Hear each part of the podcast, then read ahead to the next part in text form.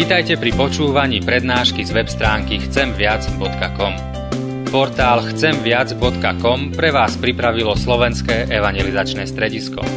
Nech vám táto prednáška poslúži na duchovný rast a múdru orientáciu v živote. Dajte ju do pozornosti aj iným. Pridajte si nás na Facebook alebo Twitter. Chcemviac.com. Viac ako dáva tento svet.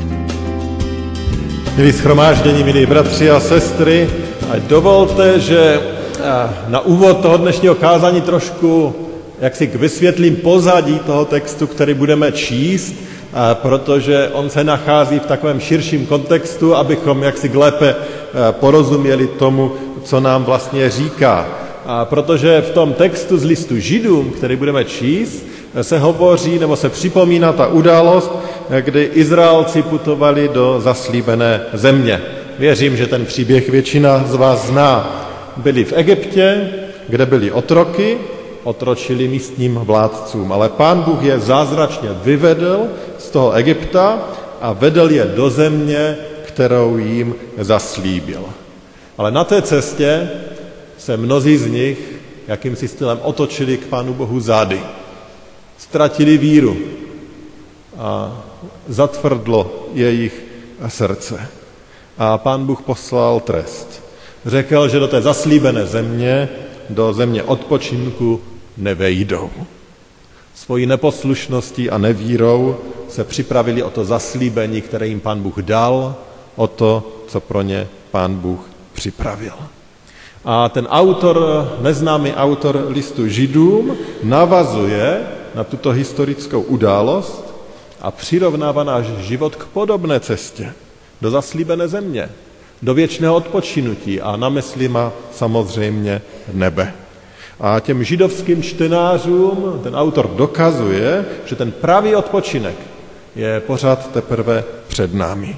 Že tím pravým odpočinkem je věčnost s Pánem Ježíšem Kristem.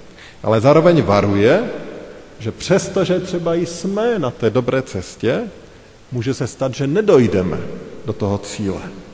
Že můžeme zemřít cestou, pokud nepůjdeme vírou. Ale více už nebudu prozrazovat a poslechněme si ten text z listu Židům ze čtvrté kapitoly, budeme číst prvních jedenáct veršů. A čteme tam následující slovo. Střezme se, aby o někom z vás neplatilo, že v čase, dokud zaslíbení trvá, promeškal vstup do božího odpočinutí. I nám se přece dostalo zaslíbení, jako těm na poušti. Ale zvěst, kterou slyšeli jim, neprospěla, když ji vírou nepřijali. Neboť do odpočinutí vcházíme jen my, kdo jsme uvěřili, jak bylo řečeno. Přísahal jsem ve svém hněvu, do mého odpočinutí nevejdou. To řekl Bůh, ať jeho odpočinutí trvá od chvíle, kdy stvořil svět. O sedmém dni je přece v písmu řečeno, i odpočinul Bůh sedmého dne od všeho svého díla. Zde však čteme, do mého odpočinutí nevejdou. Trvá-li tedy možnost, aby někteří do odpočinutí vešli a ti, kterým ta zvěst byla nejprve ohlášena, pro neposlušnost nevešli, určuje Bůh jiné dnes. V Davidových žalmech, tedy po dlouhé době, jak už bylo pověděno, říká, jestliže dnes uslyšíte jeho hlas, nezatvrzujte svá srdce. Kdyby byl Jozue již uvedl lid do odpočinutí, nemluvil by Bůh o jiném, pozdějším dnu. Tak má boží lid pravý sobotní odpočinek teprve před sebou. Neboť kdo vejde do božího odpočinutí, odpočine od svého díla, tak jako Bůh odpočinul od svého. A tak usilujme, abychom vešli do tohoto odpočinutí a nikdo pro neposlušnost nepadl, jako ti na poušti. Nebeský Otče, děkujeme ti za tento text, možná v mnohem složitý, ale děkujeme ti, že to, co je jasné, je to, že ty pro nás chystá, chystáš věčnost, která bude dokonalým odpočinutím, odpočinutím od čehokoliv zlého. Dej nám, pane, milost, abychom ta tvá zaslíbení pochopili ale abychom také vírou se drželi toho, k čemu nás povoláváš. Prosíme tě o to ve jménu Pána Ježíše Krista. Amen.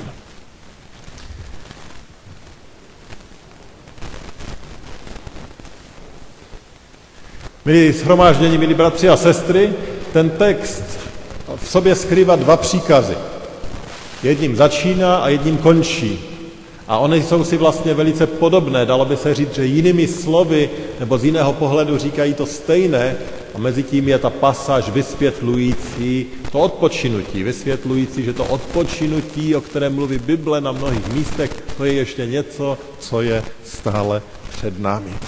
A já se tou střední pasáží dnes nebudu moc zabývat, ale chci se zastavit u, to, u těch dvou příkazů, toho prvního, posledního, u těch dvou příkazů na začátku a na konci. A ten první příkaz, bojme se. Přečtu ten první verš. Tam čteme, střezme se, aby o někom z vás neplatilo, že v čase, dokud zaslíbení trvá, promeškal vstup do božího odpočinutí.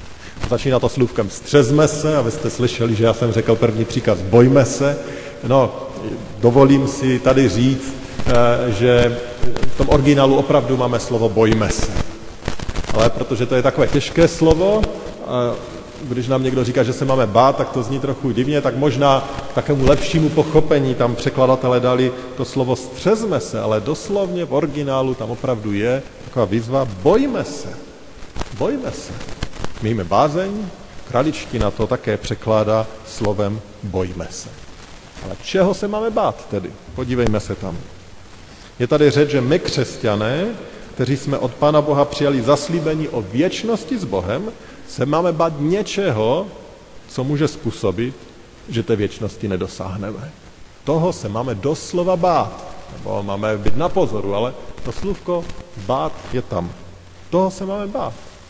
Že se může něco stát, že přestože jsme na cestě za Pánem Bohem, tak z té cesty sejdeme a přijdeme o celou věčnost. Co je to, co nás může připravit o tu věčnost? No to nám odpovídá ten druhý verš, který popisuje, co připravilo Izraelce od, do toho, aby dosáhli toho svého cíle. A tam čteme tato slova. I nám se přece dostalo zaslíbení jako těm na poušti, ale zvěst, kterou slyšeli, jim neprospěla, když ji vírou nepřijali. Čeho se tedy může, máme bát? On tady vlastně zdůrazňuje, ten autor, že se máme bát toho, že vírou nebudeme přijímat Boží slovo, Boží zaslíbení.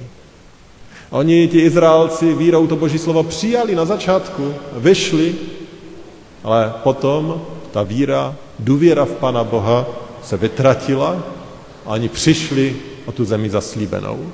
A tady autor tohoto listu vlastně říká, to stejné hrozí úplně vám.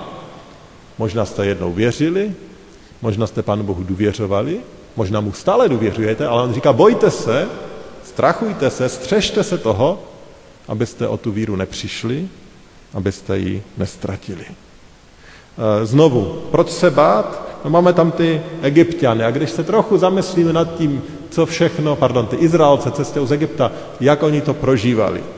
Bible nám to popisuje, znáte těch deset ran, které tam byly, ty, ty zázraky, na Mojžíšův pokyn se voda změnila v krev, potom zase krev ve vodu. Ti lidé viděli, jak na jeho pokyn zemi zaplavili mouchy, komáři, žáby, kobylky. Viděli, jak přišlo krupobytí, oheň z nebe.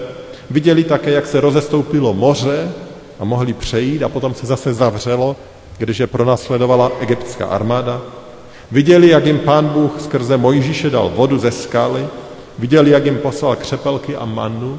Viděli, že vyšli z otroctví, kde byly zabíjeny jejich děti. Prostě viděli, že pán Bůh tady mocně, mocně jednal. Viděli tolik zázračných znamení, tolik jakýchsi důkazů o tom, že pán Bůh je reálný, působí a zachraňuje. A přesto pouze o nějakou dobu později čteme, že nedůvěřovali Pánu Bohu, nevěřili, že zatvrdili své srdce, otočili se k Pánu Bohu zády.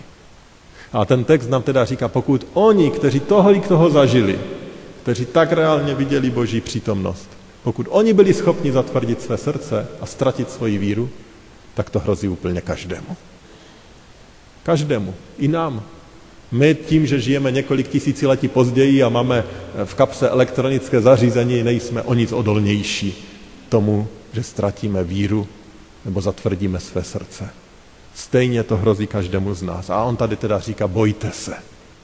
Bojte se, že to se může stát i vám. Máme se bát nevíry. Máme se bát toho, že můžeme přijít o věčnost. Kolik takových bylo? Kolik takových i známe, kteří Pánu Bohu věřili, kteří jej následovali, byli mezi námi, byli s námi konfirmováni, chodili s námi na dorost, na mládež, možná stávali tady před oltářem, vydávali svědectví, ehm, kdo ví, co všechno. A přišlo přesně toto. Zatvrzelost, ztráta víry, možná nějaký hřích, který vešel do jejich života, který si nějak přikrývali, přikrývali, vymlouvali a, a najednou jejich víra je pryč. Jejich vztah k Pánu Bohu je pryč. Mnozí se vědomě, někteří možná ani nevědomně otočili k Pánu Bohu zády. Bible, když popisuje na jiném místě a ten přechod Izraelců přes Rudé moře a to vykročení do svobody, tak přirovnává to ten přechod mrtvého moře ke křtu. A ukazuje, tady je ta svoboda. A je to takový i duchovní obraz, že člověk bez Pána Boha je duchovně mrtvý, je otrokem, ale je zachráněn, je e, ve křtu zachráněn, je svobodný, je na té cestě ke svobodě ale ještě není v zaslíbené zemi, ještě je to cesta. Dokud jsme tady na této cestě, na této zemi, jsme na cestě, nejsme v cíli. A hrozí nebezpečí. Nám hrozí nebezpečí. Mně hrozí nebezpečí nevíry a zatvrzení mého vlastního srdce. A možná to hrozí, nebo určitě to hrozí každému z nás a možná dokonce tady dneska je s námi někdo, kdo by skoro možná o sobě řekl, nebo pán Bůh by o něm řekl, že to jeho srdce už teď, jak si zatvrdlo. Že už není tam byl, kde byl kdysi. Možná byl ještě jakýsi návyk, možná ještě přijde do kostela, ale víra už je pryč. Máme památku ze snulých. Četl jsem statistiku o tom, kolik jsme měli pohřbů. A i já jsem o tom přemýšlel, kolik z těch lidí jsem jakýmsi stylem vyprovázel tady z tohoto místa na věčnost ale ptám se, na jakou věčnost. Člověk vždycky chce mít naději. A věřím, že Pán Bůh do posledního okamžiku lidského života klepe na to, na to lidské srdce, aby budil tu víru, abychom opravdu ve víře odcházeli. A kolik z těch 57 ve víře odešlo? No to já nevím. Pán Bůh ví. Kolik z nich odcházelo bez víry? To znamená, kolik z nich minulo celou věčnost, protože to srdce jejich bylo možná zatvrzelé, možná tam ta víra někdy byla, možná ji tam zasévali rodiče, prarodiče, možná potom vychladla, já nevím. Já si neodvažuji samozřejmě nikoho hodnotit a o ničem takovém speci- spekulovat, ale pán Bůh ví. Ale téměř si člověk může být jistý, že jsme se tady loučili i s těmi, kteří k věčnosti s Pánem Bohem nesměřovali. A, a to mě nabil, naplně obrovskou hrůzou a strachem, když si člověk uvědomuje, jak žijeme ty naše životy, kde směřujeme. Ano, udělali jsme možná hezký pohřeb, možná tady zaznělo evangelium, zpívali se hezké písně, zazněly modlitby, ale to už samozřejmě na život toho, s kterým se loučíme, nemá žádný vliv. Za rok tady zase přečteme seznam jmen. Čí jména tam budou? Možná někdo přečte moje jméno. Možná některých z nás. A ta otázka je, kam budeme, kde budeme opravdu v té chvíli.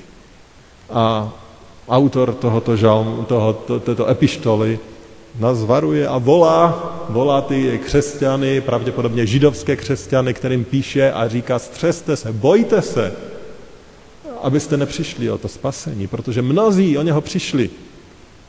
Bojte se, aby to nebyl váš případ. Je takovým velikým paradoxem, že my se často bojíme toho, o čem Bible říká nebojte se, a nebojíme se toho, o čem Bible říká bojte se. Bojíme se kde čeho. Bojíme se o vyplatu, bojíme se o zdraví, bojíme se uprchlíku, bojíme se islámu.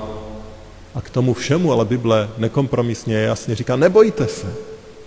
Na druhé straně se nebojíme toho, čeho se máme bát, možná nebojíme, já tak často se nebojím toho, že ve své bídě a slabosti mohu odbočit od té cesty za Pánem Bohem, za Pánem Ježíšem. Proto nás ten dnešní text volá k tomu, abychom se o tu naši víru báli. A potom na tom úplném konci máme ten druhý příkaz. A ten druhý příkaz, mohli bychom říct, zní udělejme vše. A zase přečtu ten jedenáctý verš. A tam je napsáno, a tak usilujme, abychom vešli do toho odpočinutí a nikdo pro neposlušnost nepadl, jako ti na poušti. A zase doslovně by to znělo něco jako udělejme vše, co je možné udělat. Udělejme vše, co je možno udělat, abychom vešli do tohoto odpočinutí. A jak už jsem řekl, ono to je vlastně úplně stejný příkaz. A ten z jedné strany je takový pasivní, že tady je něco, čeho se máme bát, a tady je eh, ta verze taková aktivní. K čemu nás to volá?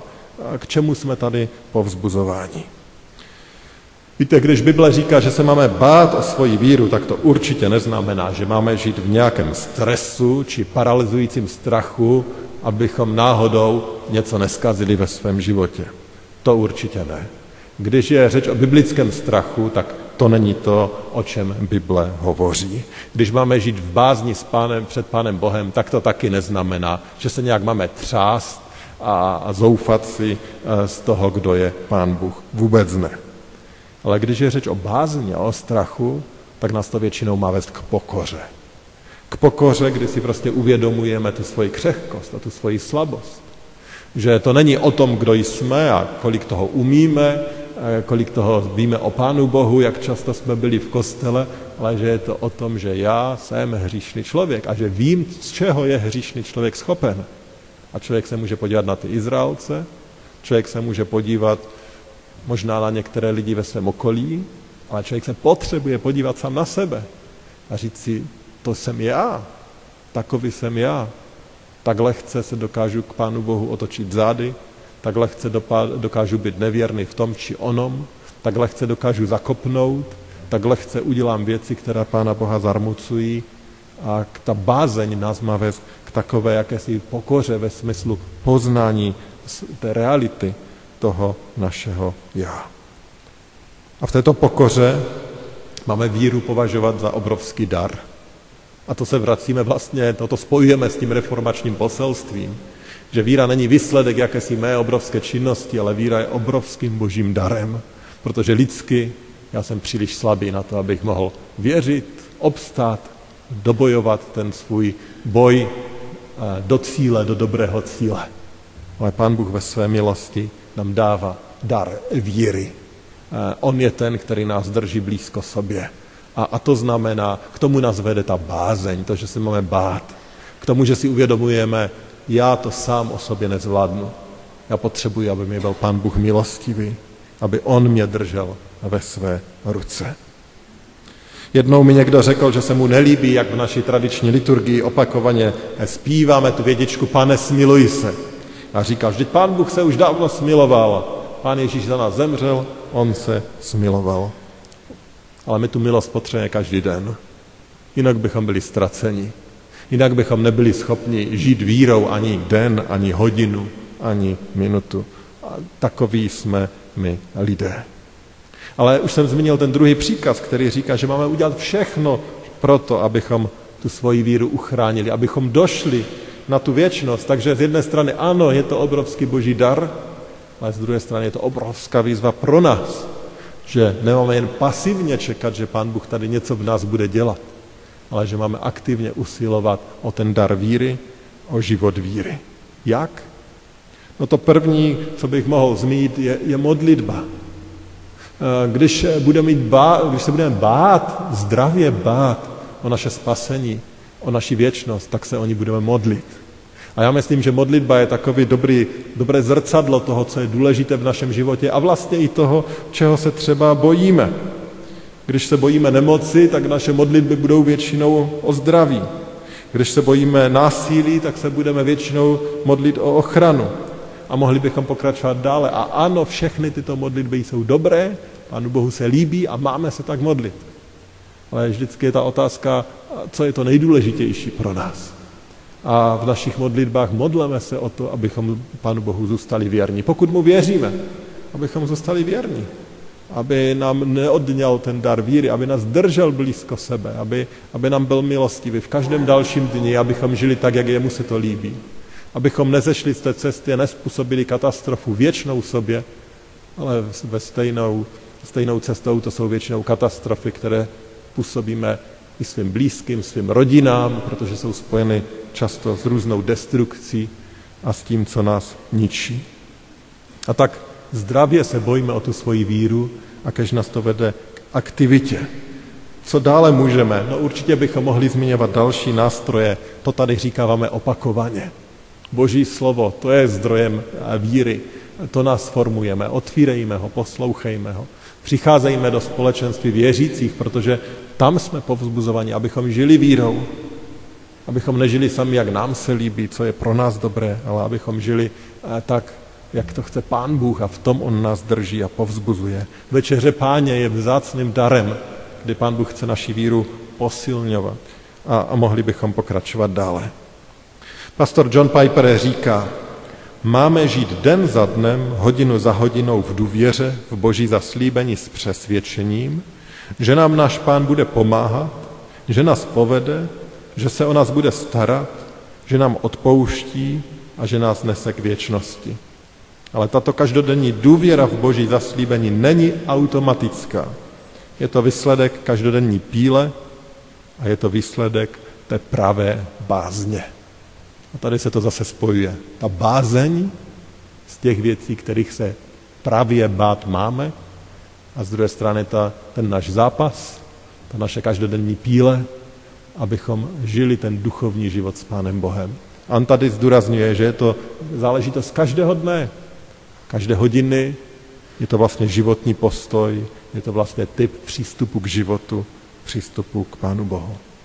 A tak vy, kdo dneska Pánu Bohu věříte, vy, pro které Pán Bůh v Pánu Ježíši Kristu je vaším zachráncem, je tím, který vás vede za ruku směrem k věčnosti, tak mu děkujte za dar víry.